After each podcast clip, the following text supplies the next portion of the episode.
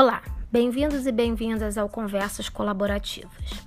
Nos últimos dias, li bastante sobre escutar o outro. Escutar não é algo longe para mim. Ouvir faz parte do meu fazer diário. Porém, fiz um exercício e resolvi olhar as relações humanas como um astronauta olhando para o planeta Terra. De longe parece que falta gente para conversar, mas se chegarmos mais perto, veremos que falta gente para ouvir. Falar é fácil, é tão fácil que fazemos isso a todo tempo. Damos re receitas, respostas, apontamos os erros do outro, temos até a bendita fala: Ah, mas e se eu fosse você? Mas tá aí, amigo. Você é você e eu sou eu. Ao começar uma conversa, existe um convite para entrar nesse ambiente incerto dos diálogos. Afinal, quem sabe aonde uma conversa vai dar depois que entra nela? Mas me parece que estamos sendo um anfitrião pouco acolhedor na escuta. Escutamos para responder.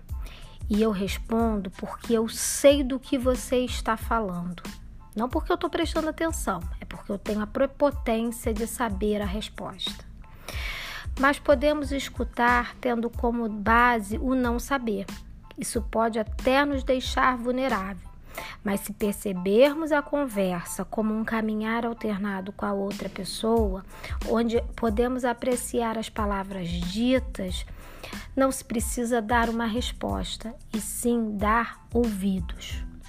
Ao silenciar para ouvir o outro, aprendemos a nos ouvir melhor.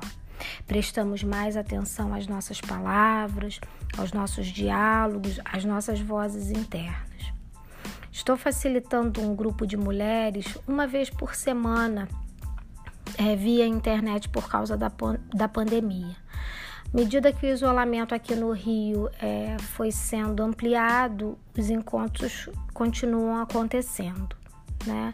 E apesar de ser nesse campo virtual, elas foram ficando cada vez mais próximas, até que surgiu o, alguns, em alguns momentos o compartilhamento da, de histórias de vidas. E num determinado momento eu falei: nossa, precisa ter coragem para falar das dores. E logo em seguida eu fui me dando conta e consegui colocar no grupo que, na verdade, além da coragem, se precisa ter o acolhimento da escuta. Eu acho que foi esse o campo fértil que elas descobriram é, nesses encontros.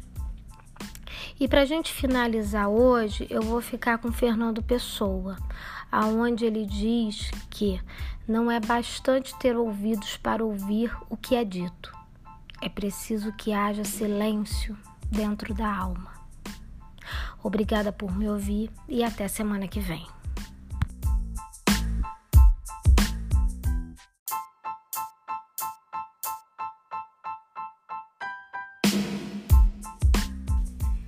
Olá, bem-vindos e bem-vindas ao Conversas Colaborativas. Como já falamos sobre escuta e conversa nos episódios anteriores, achei interessante trazer um pouco de sentimento e emoção. E sempre que me deparo com essas questões, eu me lembro quando eu estava fazendo especialização em terapia de família e casal de um mestre querido que disse: sentimentos são humanos e emoções são pessoais. E essa fala ficou reverberando em mim durante um tempo.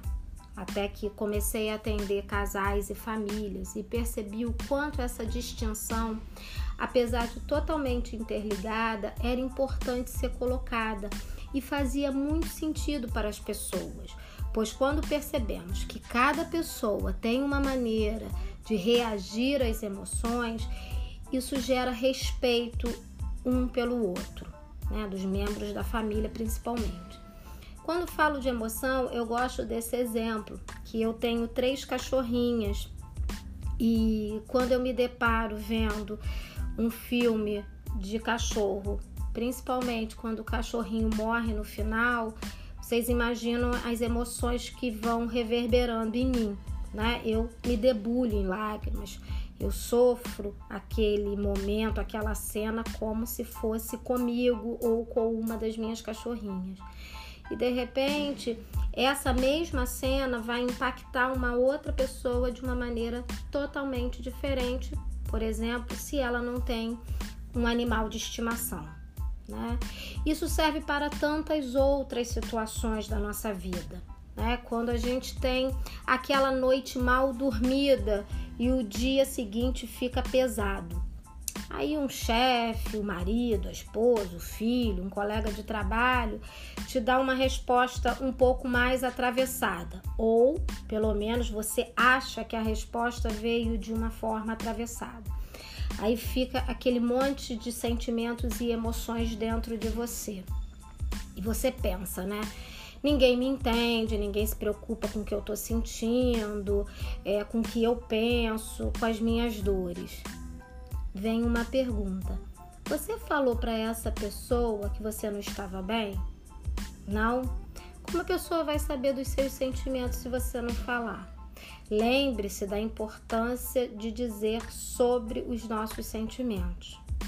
Também temos o outro lado, né? As pessoas também podem ter tido, por exemplo, uma noite mal dormida, ter brigado com um colega de trabalho, discutido na, com um namorado, uma briga na escola com um filho adolescente. E também não foi conversado. Aí a gente cai de novo na importância das conversas, né? Saramago, ele fazia uma colocação muito especial, pelo menos para mim, que ele dizia que para a gente conhecer uma situação, a gente tinha que dar um giro de 360 graus em torno daquela situação, né? E eu acho que isso é muito cabível. Na hora que eu falo, coloco os meus sentimentos, coloco as minhas emoções e permito que o outro faça o mesmo e a gente faz uma conversa colaborativa, a gente vai entendendo o que está sendo é, dito e mais do que isso, o que está sendo sentido em relação a uma situação. Entendendo que, mesmo que seja um filho, um marido, uma esposa, uma mãe, um pai, uma amiga ou um amigo muito íntimo, apesar dessa proximidade, eu reajo de um jeito e a outra pessoa reage de um jeito totalmente diferente à mesma situação, né? Por isso que as emoções elas eclodem da gente de uma maneira pessoal, né? Bem, e dando um até semana que vem, vamos de Roberto Carlos. Se chorei ou se sorri, o importante é que emoções eu vivi. Obrigada por me ouvir e até a próxima.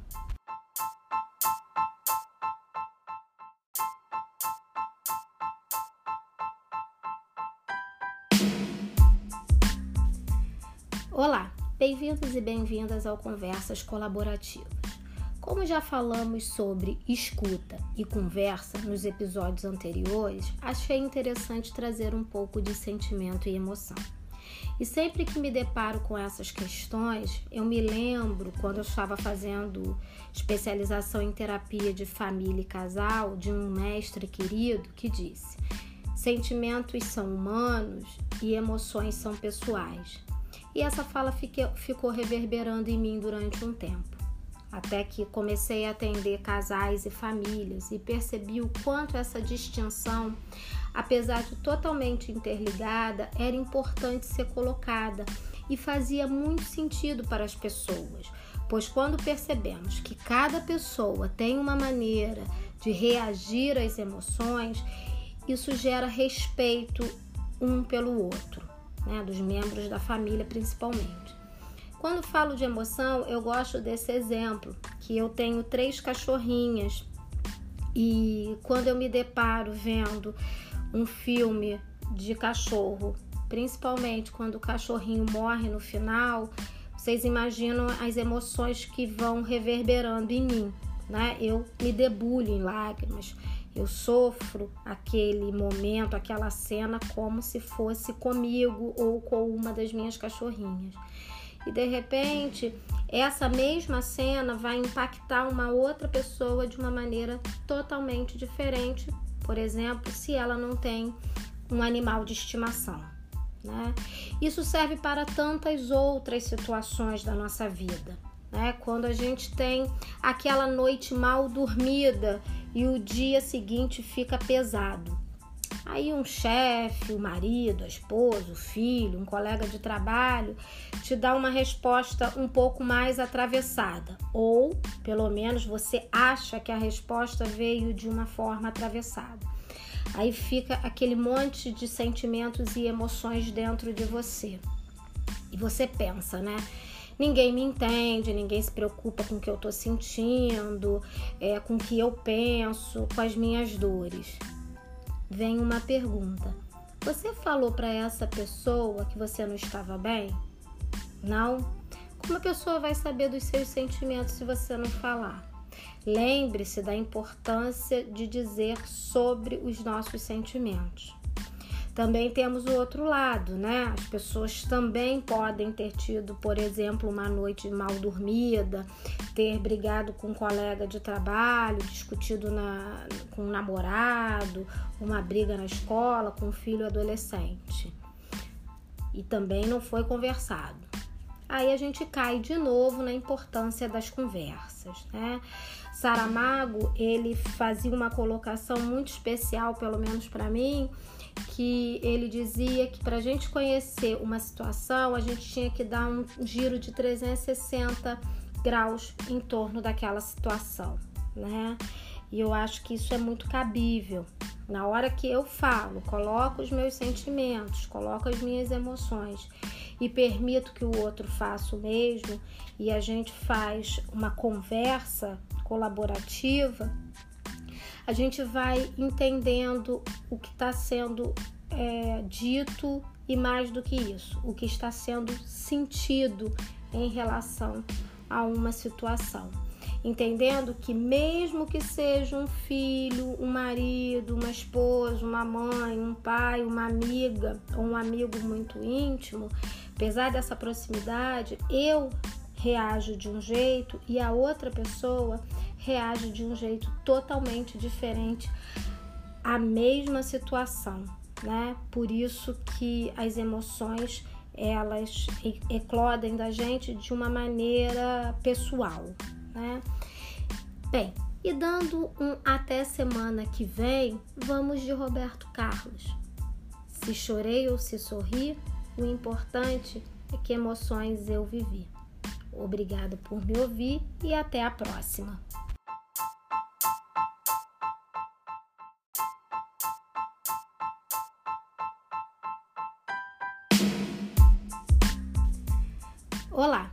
Bem-vindos e bem-vindas ao Conversas Colaborativas.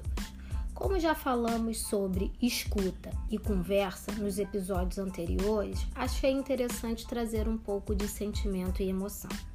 E sempre que me deparo com essas questões, eu me lembro quando eu estava fazendo especialização em terapia de família e casal de um mestre querido que disse: sentimentos são humanos e emoções são pessoais.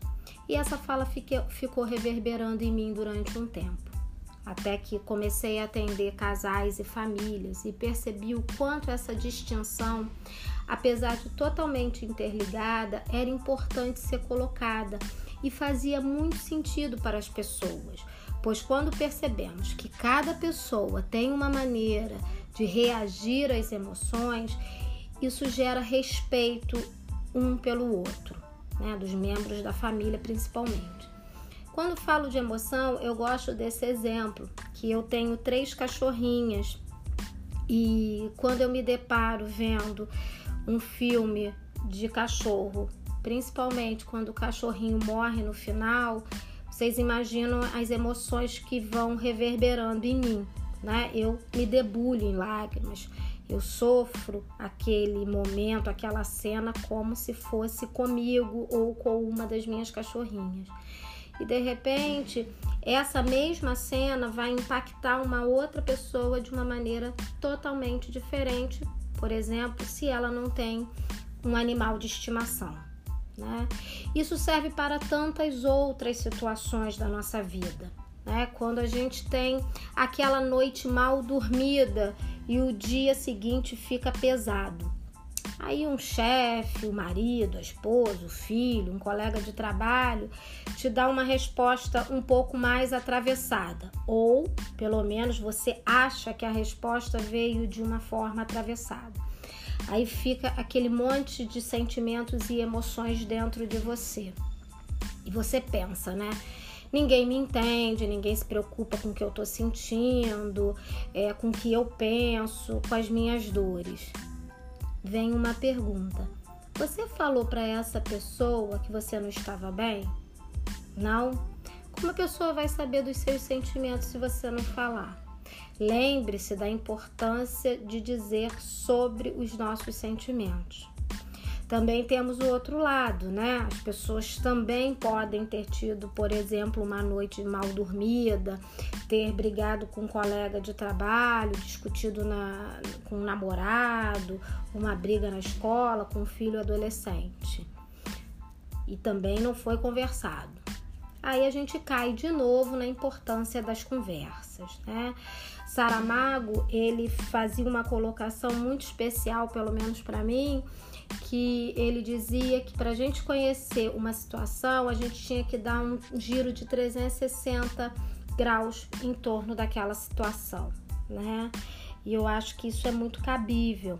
Na hora que eu falo, coloco os meus sentimentos, coloco as minhas emoções e permito que o outro faça o mesmo e a gente faz uma conversa colaborativa, a gente vai entendendo o que está sendo é, dito e mais do que isso, o que está sendo sentido em relação a uma situação. Entendendo que, mesmo que seja um filho, um marido, uma esposa, uma mãe, um pai, uma amiga ou um amigo muito íntimo, apesar dessa proximidade, eu reajo de um jeito e a outra pessoa reage de um jeito totalmente diferente à mesma situação, né? Por isso que as emoções elas eclodem da gente de uma maneira pessoal, né? Bem, e dando um até semana que vem, vamos de Roberto Carlos. Se chorei ou se sorri, o importante é que emoções eu vivi. Obrigado por me ouvir e até a próxima.